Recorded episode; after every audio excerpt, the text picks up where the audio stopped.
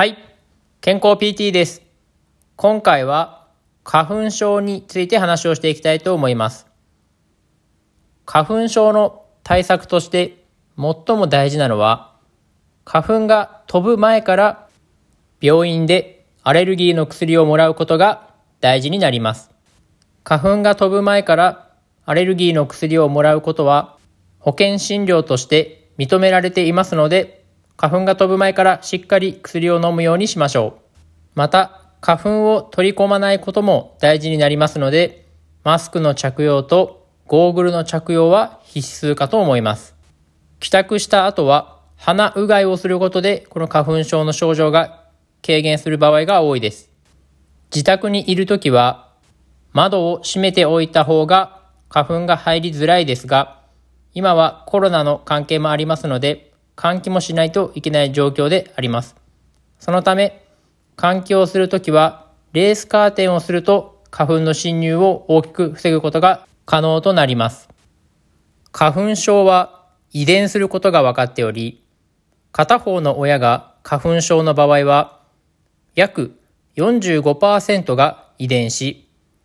両方の親が花粉症の場合は60%が遺伝すると言われています。近年の研究で20歳になるまでにマスクをして花粉症の予防をしっかり行うことで発症する確率が下がるというのが分かっています。夜寝ている時に鼻づまりがどうしてもきついという方は玉ねぎのスライスを枕元に置くと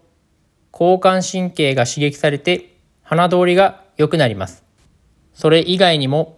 オメガ3系の油を取ることで花粉症の症状自体が軽減することが分かっています。近年、花粉症の治療で最も効果がある治療法として、オマリズマブという注射をする治療法があります。これは全員が受けられるわけではなく、重症の花粉症の方で、スギ花粉アレルギーがクラス3以上、そして既存の治療で効果が出ない方が対象になります。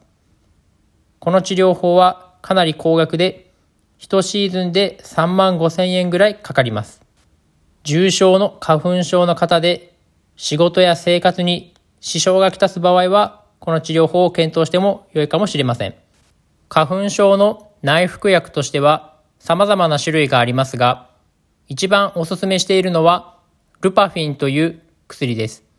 このルパフィンという薬は、即効性が高く、効果が長く続くため、1日1錠で症状が大きく改善します。そして特徴としては、アレルギーを抑えるだけでなく、鼻づまりを改善する効果もありますので、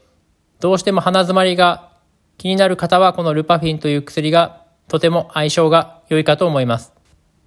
大きな副作用はありませんが、人によって眠気が出る場合がありますので、基本的に夜の内服になります。今回は花粉症について話をしていきました。花粉症の対策としては、花粉が飛ぶ前からアレルギーの薬を飲むことが最も大事な方法になります。アレルギーの薬としては、ルパフィンというのが高い効果が期待できますので、花粉が飛ぶ前から病院を受診して、このルパフィンを内服するようにすると、花粉症が軽減するかと思いますので、ぜひ参考にしていただけたらと思います。今回は以上です。ではまた。